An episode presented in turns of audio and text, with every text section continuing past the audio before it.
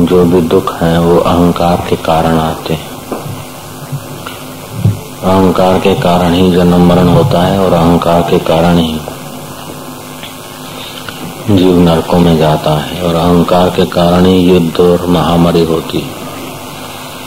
अहंकार के त्याग से सारे दुखों का त्याग हो जाता है।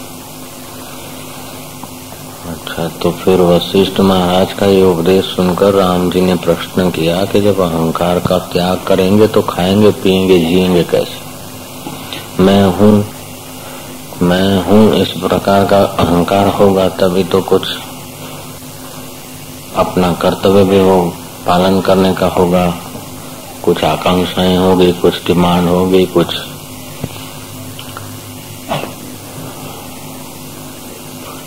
भूतकाल के लिए होगा, कुछ भविष्य का चिंतन होगा, कुछ प्रवृत्ति होगी।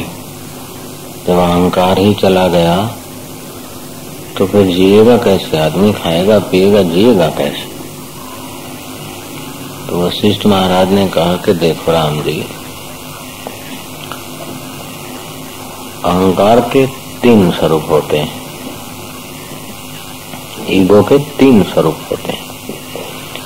एक अहम वो होता है जो शरीर के साथ जुड़कर बोलता है कि मैं हूँ। फलानी जाति का हूँ, इतनी उम्र का हूँ, मैं ये कर सकता हूँ। ये जन साधारण, अल्पमति के लोगों में भी होता है और बुद्धिमानों में, विद्वानों में भी। मैं फलानी जाति का हूँ, मैं हूँ। ये शरीर के साथ जो जुड़कर अहम होता है तो शरीर में तो है दो सीधी हड्डियाँ और कुछ आड़ी हड्डियाँ, मांस, रक्त, नसें, वात, पीत, कफ आदि। शरीर के साथ जो जुड़कर अहम होता है, मैं इतना लंबा चौड़ा हूँ, मैं काला हूँ, गोरा हूँ, हालाँकि काला गोरा चमड़ा होता है, लंबा चौड़ा, लंबा या नाटा तो हड्डियों का ढांचा होता है। पतला या मोटा, ये तो हड्डी और मांस का ढांचे का हिसाब होता है लेकिन मैं पतला हूँ मैं मोटा हूँ मैं लंबा हूँ मैं ठिंगड़ा हूँ मैं काला हूँ मैं गोरा हूँ मैं ब्राह्मण हूँ मैं क्षत्रिय हूँ मैं शूद्र हूँ मैं वैश्य हूँ मैं बक्सी पंच हूँ मैं फलाने गाँव का हूँ फलाने देश का हूँ फलाने घर का हूँ फलाने कुटुंब का हूँ ये सारा का सारा शरीर के साथ जोड़कर बोलने का जो स्पूर्ण है, उसको शूद्र अहम बोलते हैं। शूद्र मना तुच्छ। क्योंकि ये जो है ढांचा, इसमें है शूद्र चीज़ें। ऐसी कौन सी बढ़िया चीज़ है, बताओ। ये तो भगवान की दया है कि जरा कवर चढ़ा दिया। ये कवर हटा के देखो तो कल्पना करो तो भी के आती। तो ठीक है कि देव की कृपा है कि चमड़ी का कवर है, नहीं तो इसके अंदर जो मसाला भरा है, जरा सा कवर हटा दे चमड़ा। मक्खियाँ और कीड़ियाँ और मकोड़े और महाराज जीव जंतु इसको न जाने क्या हालत कर गए और कवर हटाकर देखो तो ऐसा बैराग आए तो क्या है? है तो चमड़ा के अंदर सारा यही मसाला है, हड्डियाँ है, मांस है। मांस के लोचे हैं, रक्त है, नाड़ियाँ हैं, परु है, वात, पीत, कफ है, मल है, मूत्र है, रिश्ता है, थूक है, लीट है, और क्या है? तो इसके साथ जब स्फूर्ण जो जुड़ता है, मैं हूँ, ये अहंकार, ये सर्व दुखों की जड़ है। शरीर के साथ मैं जुड़ेगा तो कितना भी कोई बुद्धिमान हो, कितना भी विद्वान हो, कितना भी अपने को अक्कल वाला समझता हूँ। शरीर के साथ हम जुड़ेगा तो संसार की वासनाएँ बनी रहेगी। नारायण। संसार के भोग की वासना बनी रहेगी तो महाराज, ऐसा नरक में भी दुख नहीं है जो वासना वाले को होता है तो स्थूल शरीर में जब अहम होता है तो संसार की छोटी छोटी बातों में भी आकर्षण विकर्षण बना रहता है, आदमी बाहर भटकता है। भटक भटक के थकता है तो रात्रि को फिर सुन्न सा हो जाता है, गहरी नींद में आ जाता है, बेहोश हो जाता है। क्योंकि अहम में जुड़ा है तो वासना के अनुसार अगर कोई काम करता तो भी ठीक, और बैठा है तो भी। मन की तो बस भमरी घूमती रहेगी। ये है अहंकार। जिस अहंकार ने त्रिलोकी को वासना के जाल में बाँध रखा है, ये अहंकार रखने पर मंदिर में बैठा हुआ आदमी भी बंधन में है और मस्जिद में बैठा हुआ आदमी भी बंधन में है। दुकान पे बैठा हुआ आदमी भी बंधन है और वो सबके ऊपर छत पे बैठा हुआ अपने को स्वतंत्र मानने वाला कि मेरे को कोई कर्तव्य नहीं है, क्योंकि बैंक में फिक्स डिपॉजिट है। मेरे कोई नौकरी धंधा की चिंता नहीं है, आराम से फिक्स डिपॉजिट का आता है खाताओं में बड़ा सुखी हूँ। मेरा शरीर देखो कितना तंदुरुस्त है, मैं पूरा सुखी हूँ। वो आदमी भी अंदर से गहराई से सुखी नहीं मिलेगा। मैं सुखी हूँ, मेरी पेंशन आती है, मैं सुखी हूँ, मेरा ए है तो मैं इस ढांचे में लेकर बोलता है। ना तो उस ढांचे को तो भाई जरा सी गर्मी लगी है, जरा सा मक्खी थोड़ी देखी या मच्छर देखा तो घबराहट होगी कि इधर मक्खी और मच्छर है। क्योंकि शरीर में बैठा है ना बेचारा। श्री राम तो एक होता है शूद्र अहम, और उस शूद्र अहम ने सारे विश्व को ढांप रखा। कोई कोई विरला।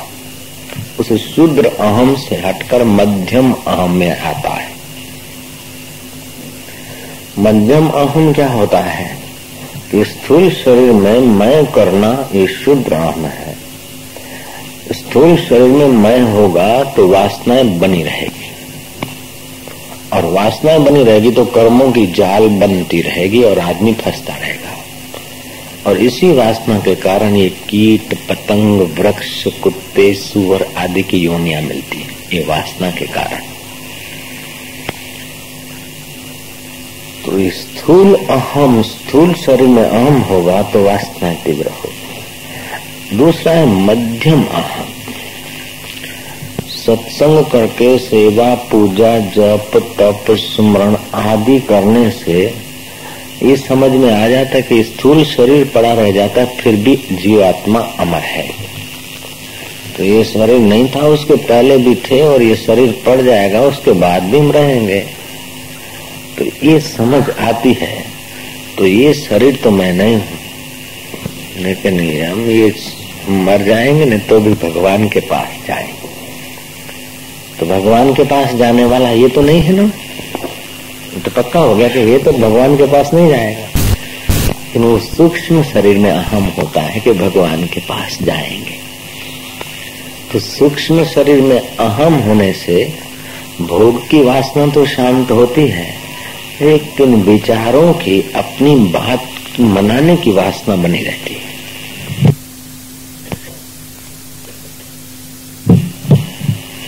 स्थूल शरीर में अहम होगा तो संसार की भोग वासना से आदमी जकड़ा रहेगा। और सूक्ष्म शरीर में अहम होगा तो लोक लोकांतर की इच्छा में उलझा रहेगा।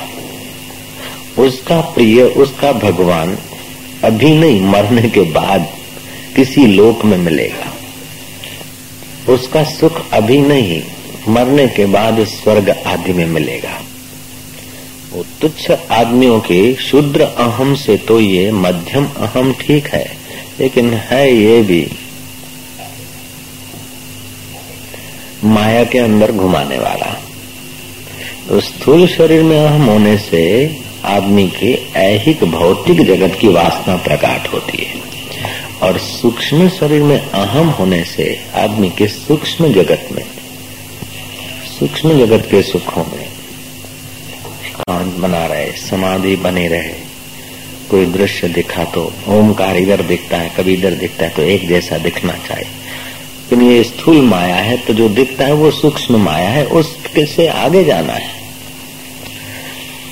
तो स्थूल अहम से सूक्ष्म अहम में जीने वाला आदमी बुद्धिमान हो जाता है, उन्नत हो जाता है, और उसको परिश्रम कम होता है, और सुख उसको ज़्यादा मिलता है।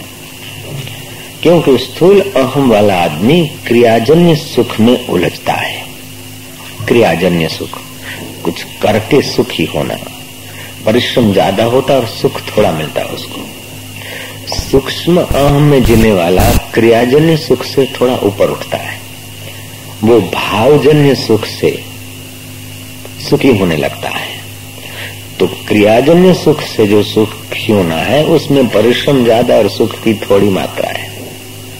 वैत्रु गुजराती भाषा में गई वैत्रु વધારે तो पाश्चात्य जगत जो है ना हालांकि अपने भारत से वहां भूमि ज्यादा है और प्राकृतिक कुछ खाने आदि प्लास्टिक आदि बहुत मात्रा में है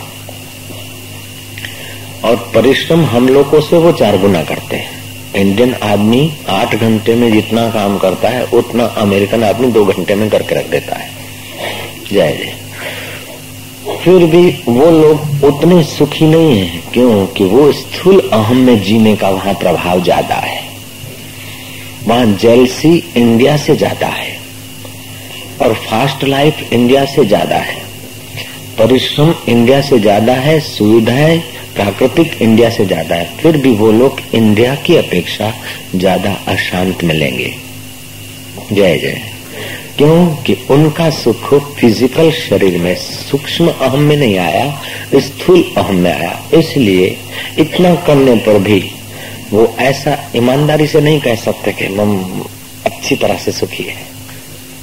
तो क्रियाजन्य सुख परिश्रम ज़्यादा कराता है, सुख थोड़ा होता है और वो स्थूल अहम भावजन्य जो सुख है, उसमें परिश्रम कम है, भावना का सुख मिलता है। और ये भावना का सुख भारत की देन है, भारत के ऋषियों की। ये भगवान है, ये सालिग्राम है, ये तुलसी माता है। हालाँकि तुलसी की हवा से ऑक्सीजन ज़्यादा मिलता है।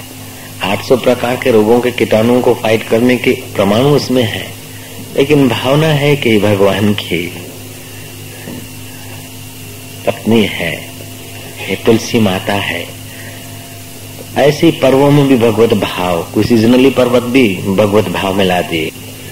पति ने भी भगवत भाव तो पत्नी में भी भगवत भाव तो शालिग्राम में भी भगवत भाव। क्यों? कि आश दृष्टा पुरुष ने वास्तविक मय में जग कर देखा कि जड़ चेतन के मूल गहराई में शुद्ध परमात्मा ही है। आदि भौतिक, आदि देविक और आध्यात्मिक, तीन होते ना शरीर? तो आध्यात्मिक तत्व सब में ओतप्रोत है। तो सब में ओतप्रोत और वास्तविक मय में जगेंगे तब जगेंगे तो अभी उनको भगवान की कोई विश्व सर्वव्यापक भगवान की अनुभूति नहीं होती तो कोई बात नहीं, लेकिन देह के अहम से हटने के लिए ये मेरे ठाकुर जी ने, ये मेरी भगवान की कृपा है। शालिग्राम भगवान है। गाय में तैतीस करोड़ देवताओं का निवास है। माता देव है, पिता देव है, आचार्य देव है, अतिथि देव है। वहाँ तो अतिथि देव नहीं है, अतिथि को भी बिल देकर रोटी खिलाई जाती है। माँ बाप को भी बिल देने वाले लोग वहाँ हैं कि इतना तुम्हारा दूर हुआ, इतना तुम्हारा ये हुआ। माँ बाप घर में रहते हैं, तभी भी उनसे भी हिसाब किताब लेकर उनको जीने की व्यवस्था करने वाले वहाँ लोग हैं। यहाँ ऐसे लोग ज़्यादा नहीं। यहाँ भावना से कि माँ बाप की सेवा करना हमारा कर्तव्य है। तो स्थूल शरीरों का उपयोग करके भी वो सूक्ष्म स्थूल चीज़ों का उपयोग करके भी वो सूक्ष्म भाव का आनंद ज़्यादा लेते हैं। इसलिए क्रियाजन्य सुख की अपेक्षा, भावजन्य सुख में जीने वाले लोग कम सामग्री में भी थोड़ा सुखी रह सकते हैं। और क्रियाजन्य सुख में ज़्यादा सामग्री वाले भी टेंशन में होते हैं। फिर भी ये है तो सूक्ष्म शरीर। सूक्ष्ममय है। तीसरा होता है वास्तविक मय वास्तविक मय जो है वो शुद्ध बुद्ध चैतन्य पर ब्रह्म परमात्मा का रूप है। तो स्थूल अहम सदगुरु और परमात्मा की शरण जाने से स्थूल अहम आसानी से मिटता है। इसलिए सनातन धर्म ने व्यवस्था की। आप ही खरीद के लाए कोई मूर्ति दो, पाँच, दस रुपए की या सौ रुपए की हज़ार रुपए की। प्राण प्रतिष्ठा की और उसको दंडवत किया कि तुम्हें वो माता च पिता तुम्हें व। तुम्हें वो बंधु च सखा तुम्हें व। तुम्हें वो विद्या, द्रविणम तुम्हें व। तुम्हें वो सर्वम, मम देव देवा। उस समय ये नहीं याद रखेंगे कि हमारी खरीदी हुई पाँच सौ रुपये की मूर्ति है। अरे, आटे के झूलेलाल बना लेंगे, अथवा गुड़ के गणपति बना लेंगे, अथवा सुपारी में भी भाव कर लेंगे। गणाम भवे गुंगवाहा निधिवरे गुंगवाहा, ओम गणेशाय नमः। मिट्टी के शिवलिंग बनाकर ओम नमो शंभवाय च मयो भवाय च महेश्वराय च शिवाय, शिवतराय च शंकराय च नमः। आवाहनम न जानामी न जानामी विसर्जनम। प्रणाम करेंगे। भाव को विकसित करेंगे। तो ईश्वर और गुरु की शरण लेने से स्थूल अहम लीन होता है। और वेदांत का श्रवण करके और उसका मननित अध्यासन करने से सूक्ष्म अहम बाधित हो जाता है। तो ईश्वर और गुरु की शरण लेने से स्थूल अहम गलता है और वेदांत का तत्व ज्ञान का मननित अध्यासन करने से सूक्ष्म अहम का पोल खुल जाता है, बाधित हो जाता है। तो बाकी इन दोनों को सत्ता देने वाला जो शुद्ध मैं है, वो प्रकट हो जाता है, उसको कहा जाता है अहम ब्रह्मास्मि, वो मैं ब्रह्म हूँ। वो मैं चैतन्य हूँ, मैं अमर हूँ, मैं आत्मा हूँ, मैं मरने जन्मने वाला नहीं। जन्म मृत्यु मेरा धर्म नहीं है, पुण्य पाप कछु कर्म नहीं है। मैं अज निर्लेपी रूप कोई कोई जाने रे। वो अज है, निर्लेपी है, ऐसे मेरे रूप को कोई कोई जाने, वो रूप सबका वास्तविक में वो रूप है। अज्ञानी और ज्ञानी का जो बोलतन, दरवाज़ा खटखटा कौन है कि मैं मैं जहाँ से जिस सत्ता से मैं स्फुरित होता है, वो शुद्ध मैं है। फिर मैं फलाना भाई हूँ, ये स्थूल अहम आ गया। मैं भगवान का भक्त हूँ, मैं एक व्यक्ति हूँ, एक प्राणी हूँ, ये सूक्ष्म अहम। लेकिन जहाँ से मैं स्फुरित हुआ, वो शुद्ध मैं उस शुद्ध मैं का जब तक बोध नहीं होता, ज्ञान नहीं होता, साक्षात्कार नहीं होता, तब तक अवस्थाएँ आती है। उतार चढ़ाव की अवस्था आती है। उस अवस्था में परिस्थिति जन्य सुख दुख, भावजन्य सुख दुख, संगजन्य सुख दुख और प्राकृतिक प्रभावजन्य सुख दुख में जीव बेचारा झोंके खाता रहता है। स्थूल और सूक्ष्म अहम में जब तक जीवन होगा, तब तक चाहे कितना भी अच्छा ऊँचा होगा तो उसमें शुद्ध सुख का पता नहीं है। निर्धनों के आगे धनवान अपने को सुखी मानेगा। लेकिन जो पाँच लाख का धन रखता है और निर्धनों के बीच जीता है तो सुखी दिखेगा। वही पाँच लाख रुपए वाला आदमी जब अमेरिका चला जाएगा तो लाख डॉलर भी तो नहीं हुए। पच्चीस, तीस हज़ार डॉलर। वो तो उधर तो दरिद्र हो जाए अथवा तो पचास लाख रुपए वाले के आगे वो उसका सुख उसको दिखेगा ही नहीं। तो आदमी जो सुखी होने का एहसास करता है ना तो निर्धनों के आगे धन का सुख स्फुरता है। जो शरीर से बेचारे कमज़ोर है, उसके आगे बल का सुख दिखता है। जो बुद्धि में थोड़े कमज़ोर हो उसके आगे विद्वता का सुख देखता है। लेकिन ये सूक्ष्म और स्थूल अहम का सुख है, वास्तविक सुख का उनको पता नहीं। इसलिए ऐसे सुख कई आते हैं और कई चले जाते हैं। और आदमी फिर देखता है कि मौत सामने खड़ी है। तो स्थूल और सूक्ष्म शरीर से जुड़कर जिन चीज़ों को आलिंगन किया, जिनको पकड़ा, जिनसे जिया, वे चीज़ें तो छोड़ के जाना है। इसलिए बेचारा आदमी फिर लाचार होकर चला जाता है, क्योंकि उसको वास्तविक मय का पता नहीं चला। अब वास्तविक मैं का जब तक पता नहीं चला, तब तक चाहे दुनिया की नज़रों में वो बड़ा प्रसिद्ध व्यक्ति हो, बड़ा सुंदर व्यक्ति हो, बड़ा दाता हो, बड़ा बुद्धिमान दिखे, इन तत्व ज्ञान की दुनिया में, कृष्ण की निगाहों में वो मूड है। मूड है मना मूर्ख है, अपने मैं को जानता नहीं। इसी बात को कृष्ण जी ने कहा, विमुढ़ा नानु पश्यंती पश्यंती ज्ञान चक्षुषा। विमुड लोक मुझ शुद्ध मैं को नहीं जानते हैं, लेकिन ज्ञान की आँख से मैं दिखता हूँ।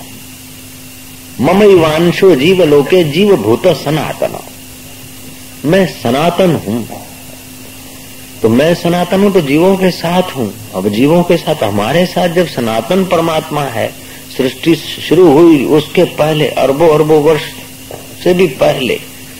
और अब भी वही का वही है। और आज तक नहीं जाना तो हम स्थूल और सूक्ष्म शरीर में ठीक तरह से गुमराह हो गए, घूम गए, गुमराह हो गए, मूड हो गए। तो विमूढ़ा नानु पश्यंती, विमूढ़ लोग मुझे नहीं देख सकते। पश्यंती ज्ञान चक्षुषा, वो ज्ञान की आँख से देखते। रामायण भक्ति शास्त्र है। और जो एकांत में भजन आदि करके वृत्ति सूक्ष्म करते ऐसे लोगों की जो प्राण की शक्ति कुछ संयत होती है तो उनके द्वारा भगवती कविताएँ स्फुरित होती है। दशरथ के चार पुत्रों का और बहुओं का तो वर्णन करा। दशरथ वासियों का नगर वासियों का और धोबी आदि का वर्णन किया। लेकिन दशरथ पुत्री शांता का तो वर्णन नहीं किया। रामायण में नहीं आता और सीरियल में भी नहीं आता। तो वो चुक गए। तो वो चुक गए तो हम भी तो चुक गए। हमें भी पता नहीं कि दशरथ की पुत्री होगी कि नहीं होगी, जयराम जी की। तो जितना तुलसीदास जी ने धर दिया, हमारे आगे उतने ही भगवान और भगवान का परिवार। जय श्री कृष्ण। जितना किसी ग्रंथकार की स्मृति में आया और एक व्यक्ति के स्मृति में जितना आए उतना ही सब कुछ नहीं होता है। सब कुछ तो सब कुछ ही है। फिर भी ये सब कुछ जो है, स्मृति में जो भी आ गया, वो स्मृति होती है। स्मृति किसमें आती है? बुद्धि में स्मरण आता है, मन में स्मरण आता है। तो ये मन और बुद्धि भी प्रकृति के है। तो यहाँ तक भी स्थूल और सूक्ष्म जगत की हद है। इसलिए गीताकार प्रश्न अर्जुन को बोलते हैं कि त्रयगुणा विषया वेदा निस्त्रय गुणा भवार्जुना। ये वेद और ये ज्ञान, ये श्रुति, स्मृति, ये भी तीन गुणों के अंतर्गत है। इन तीन गुणों से भी तुम पार जाओ। तो ये वेद बड़ी कृपा करते हैं। वेद स्थूल अहम छुड़ाते, सूक्ष्म अहम छुड़ाकर, फिर बोलते हैं कि अब हमको भी छोड़ दो। और तुम अपने आप शुद्ध मय में चले आओ। अब शुद्ध मय में आदमी चला आता है तो उसके लिए तो ये ये जो जगत आँखों से देखता है या बुद्धि से नापा जाता है, ये जगत बहुत छोटा बहुत छोटा। इसी जगत में हम उलझ रहे हैं और इसी जगत में आकांक्षा करके तड़प तड़प के जीवन पूरा कर देते हैं। योग वशिष्ठ में कथा आती है। लीलावती और पदम राजा का आपस में बिल्कुल बड़ा निकट का प्रेम था। और पदम राजा चले न जाए और मैं अकेली न हो जाऊँ, इस हेतु से ब्राह्मणों से सलाह पूछी और ब्राह्मणों ने सारस्वत्य व्रत रखने की सलाह दी। तो दो दिन छोड़ के तीसरे दिन भोजन करती थी। तेरह महीने का ऐसा उसने व्रत रखा और सरस्वती प्रकट हुई और तुम्हारे पति के लिए। तुम जो वरदान चाहती हो कि मेरे पति अमर रहे, सरस्वती अमर तो किसी का शरीर नहीं रहा। लेकिन मैं ये वरदान देती हूँ कि तेरा पति अगर मर जाएगा तो इसी आकाश मंडल में रहेगा, दूसरी सृष्टि में उसका अंतवाग नहीं जाएगा। और जब तू याद करेगी, तब मैं आ जाऊँगी। देव योग से समय बीतता गया और उसका पति युद्ध में मारा गया। जब युद्ध में मारा गया समाचार सुना तो लीलावती घबराई, आक्रांत किया। उसके पति के शव को ले आए, चादर डाल कर रख दिया, फूल ढांक के। विलाप करने लगी और उसके विलाप से आकाश में थोड़ा प्रकाश हुआ और आकाशवाणी हुई कि, हे लीला तो चिंता मत कर। तो जैसे प्यासे आदमी को पानी मिल रहा है, ऐसा सुनता है तो जरा तसली होती हो। पानी आया नहीं तो फिर वो बेहोश हो जाता है। लीला फिर बेहोश हो जाए सहेलियाँ और दासियाँ उसको, उसकी मूर्छा निवृत्त करे। लेकिन लीला फिर पति का शव देखकर, क्योंकि जितना स्थूल में आसक्ति है, उतना उसके वियोग में दुख ज़्यादा होगा। क्योंकि समझ नहीं है ना। जितना एक दूसरे के नजीक शरीरों के सहारे आदमी जीता है, उतना ही भयभीत रहेगा। अपने सूक्ष्म में और सूक्ष्म से भी अपने वास्तविक में आने के लिए ही तो मनुष्य शरीर की बुद्धि है। चिपक चिपक के कब तक रहेंगे? लीलावती। फिर विलाप करने लगी। सरस्वती प्रकट हुई। लीला, तेरा पति मरकर कहीं नहीं गया, इसी मंडल में है। चल, मैं तेरे को दिखा दू सरस्वती के योग बल से लीला का स्थूल शरीर पड़ा रहा, सूक्ष्म शरीर से वो आकाश मंडल में पहुँची। और उसकी वो सूक्ष्म दृष्टि। पद्म राजा को देख रहे कि राजा यहाँ भी सिंहासन पे बैठा और मंत्री हजूरे टहलवे है। तो लीला पूछती है कि मेरे पति तो हैं, कि मेरे पति मरकर यहाँ कैसे राजा बन गए? और मानो ये अकेले मेरे पति नहीं, ये जो उनके साथ युद्ध में मारे गए सारे मंत्री मंत्री टहलुए सब यहाँ। जिसके चित्त की जैसी भावना होती है, वासना होती है वो अपना मरने के बाद भी अपनी उस वासना के अनुसार सूक्ष्म जगत में भी जीने लग जाता है। और प्रेतों में ऐसा होता है, जो आदमी अपमृत्यु हो गया और जिस भाव में मरा तो प्रेत उसी भाव में प्रेत रूप में घूमते एक सिपाही ने मेरे को बताया कि यहाँ हमारा बॉस आ जाता है। हम सोते हैं तो हमको डंडा मारता गया जागो, ड्यूटी है। कैसे? वो लोग मर गए थे और प्रेत हुए हैं। अभी भी वो राउंड पे निकलते हैं घोड़े पर। तो जैसे आप दिन में जो चीज़ चाहते हैं जिस मित्र को तो रात को उस मित्र से मिलते हैं। या जिन दिन में जिस चीज़ को, जिस गाँव को, जिस मकान को, जिस व्यक्ति विशेष को आप गहराई से स्नेह करते हैं तो रात्रि को उसी माहौल में आप कभी कभी स्वप्न में पहुँच जाते हैं। तो वहाँ आप जाते हैं ऐसी बात नहीं, आपके मन से ये सब बन जाता है। सूक्ष्म शरीर में ये शक्ति है कि मरने के बाद जैसी वासना है, ऐसा अपना जगत, कल्प के और वे राजा बने हुए दिखते हैं तुमको। क्योंकि तुमको तब दिख रहे हैं कि तुमको भी उनकी दृष्टि मैंने दे दी है, इसलिए वो दिख रहे हैं। लेकिन लीला, अभी रुक और दूसरा आश्चर्य देख। लीला को लेकर सरस्वती आकाश मार्ग को लांगते लांगते लांगते चंद्र मंडल सूर्य मंडल को लांग कर इस आकाश की गति के पार दूसरे मंडल में पहुँच गई। और वहाँ उतरी और लीलावती को दिखाया कि ये देख घर। लीलावती को स्मरण आया कि ये तो मेरा घर है। ये बच्चे रो रहे हैं ये आसोपाल का वृक्ष मैंने, आम्र वृक्ष और आसोपाल का वृक्ष मैंने लगाया था। ये लिपण अभी मैंने लिपा था। ये मैं क्या देख रही हूँ? तब सरस्वती ने कृपा करके और दृष्टि दी और संकल्प किया कि जो बच्चे रो रहे हैं, वे हमको तो नहीं देखते, लेकिन हम उनको देख सकते हैं। ऐसा क्यों? बोले, हम सूक्ष्म जगत में है और वो स्थूल अहम में है, शरीर में। इसलिए वो देख नहीं सकते। हम अगर संकल्प करें तो वो हमको देख सकते हैं। और यही कारण है कि जिनका संकल्प सूक्ष्म होता है, ऐसे पितर अथवा देव या योगी जब संकल्प करें तो हमको दर्शन देके अदृश्य हो जाते हैं। ये तो अभी भी हम लोगों का अनुभव होता है। कई ऐसे मेरे को संत मिले जिनके गुरुजी देव हुए वर्षों हो गए और फिर उनके गुरुजी दिखे सामने और प्रणाम किए तो गुरुजी अंतर्धान हो गए। तो अंतवाहक शरीर से गुरुजी सिद्ध लोक में विचरते हैं। तो स्थूल अहम के बाद सूक्ष्म अहम में अगर रहे तो सिद्ध लोक तक की गति होती है, लेकिन सिद्ध लोक और दूसरे लोक जिस लोकेश्वर से दिखते हैं, उसका ज्ञान जब तक नहीं होता है, तब तक जीवन की पूरी सफलता नहीं मानी जाती। तो लीले, देखिए तेरे बेटे, बेटी, और तूने लगाया हुआ वृक्ष और तेरा लिपण किया हुआ। लीले, इस ब्रह्मांड में तो तुम्हारी मृत्यु को अभी बारहवा भी पूरा नहीं हुआ। अभी तो पातक उतरा नहीं। और मनुष्य सृष्टि में तुम्हारे साठ हज़ार वर्ष बीत गए। लीले ये जो तुम घर देखती हो और बच्चे देखती हो तो तेरे हैं ऐसा लगता है हाँ, ये तो मेरे हैं।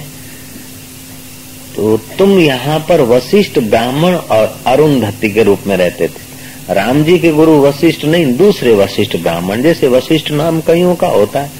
गोविंद भाई नाम कईयों का होता है कमलाबेन नाम कईयों का होता है। तो अरुंधति और वशिष्ठ नहीं, ये दूसरे ब्राह्मण, वशिष्ठ और उनकी पत्नी तो अरुंधति थी। राजा की दबदबे से शोभा यात्रा निकली तो तुम्हारे मन में हुआ कि राजा बड़ा सुखी होता है। हम तो तपस्या कर करके जीवन पूरा हो गया। राज सुख भोगे तो बहुत अच्छा। तो स्थूल अहम से तो तुम ऊपर उठे थे, सूक्ष्म अहम में आए और तुम्हारी जब मृत्यु हुई तो तुम्हारी वो इच्छा फली तो भूमंडल में इस ब्रह्मांड से आकर मानुषी ब्रह्मांड में पहुँचे और वहाँ ये पद्म राजा हुए और तू उनकी पत्नी लीलावती हुई। ये योग वशिष्ठ में लिखा है विस्तार से, आपको समय मिले तो अच्छी तरह से पढ़ना इससे बहुत सारा जगत भ्रम दूर हो जाता। तो हे लीले, यहाँ तो बारह दिन पूरे नहीं हुए इस सृष्टि के। और वहाँ तुम्हारे साठ हज़ार वर्ष पूरे हो गए। तो जब तक जीव